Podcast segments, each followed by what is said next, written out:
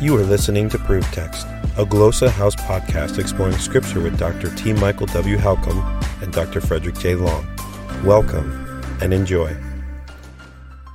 Hello, and welcome to Proof Text. I'm Michael Halcomb, and in this episode of the podcast, which is a vocabulary episode, we're thinking about how to grow our vocabulary and our vocabulary skills. We're looking at the Hebrew language, and particularly uh, we're looking at a, root, a word that means to give, natan. So let's go over to uh, stepbible.org and we're going to do a search there.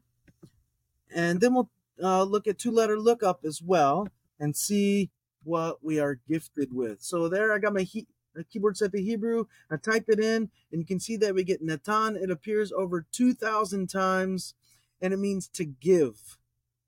Now you can see that the name Nathan, right, comes from this, and the name Nathan essentially means to give, right? Natan. So let's look at this, and we get something very interesting in Genesis 1:17, which is a, a it looks like a different form of it. So so we where we might expect the Natan, we get the yitan yitan.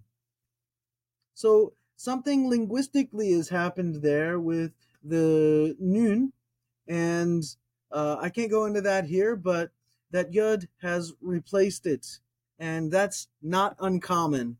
Uh, you see that all over the place. Here we get uh, nat, uh, natati, another interesting form. And so, what you're going to find when you're working with this Hebrew root as it takes on its different forms it might start to look a little bit unfamiliar, right? That that initial noon's going to be gone or elided a lot of times, and you get uh, different prefixes and suffixes that are causing the word to morph a little bit.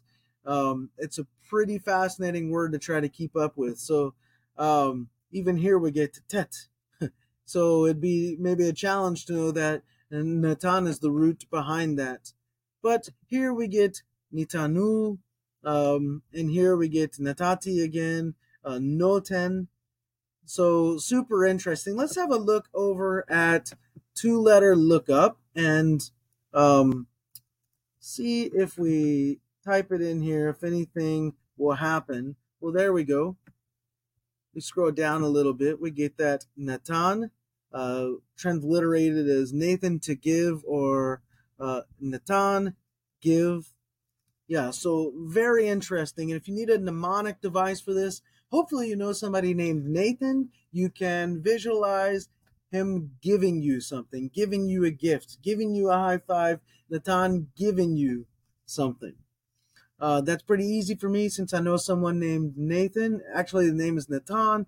I can picture that very easily, visualize that in my mind, and uh, hopefully you know somebody Nathan. If you don't, just to make up a ma- an ad an imaginary character named Nathan, and he's giving you something. All right, uh, Natan, there we go. Very important word. Hope that helps.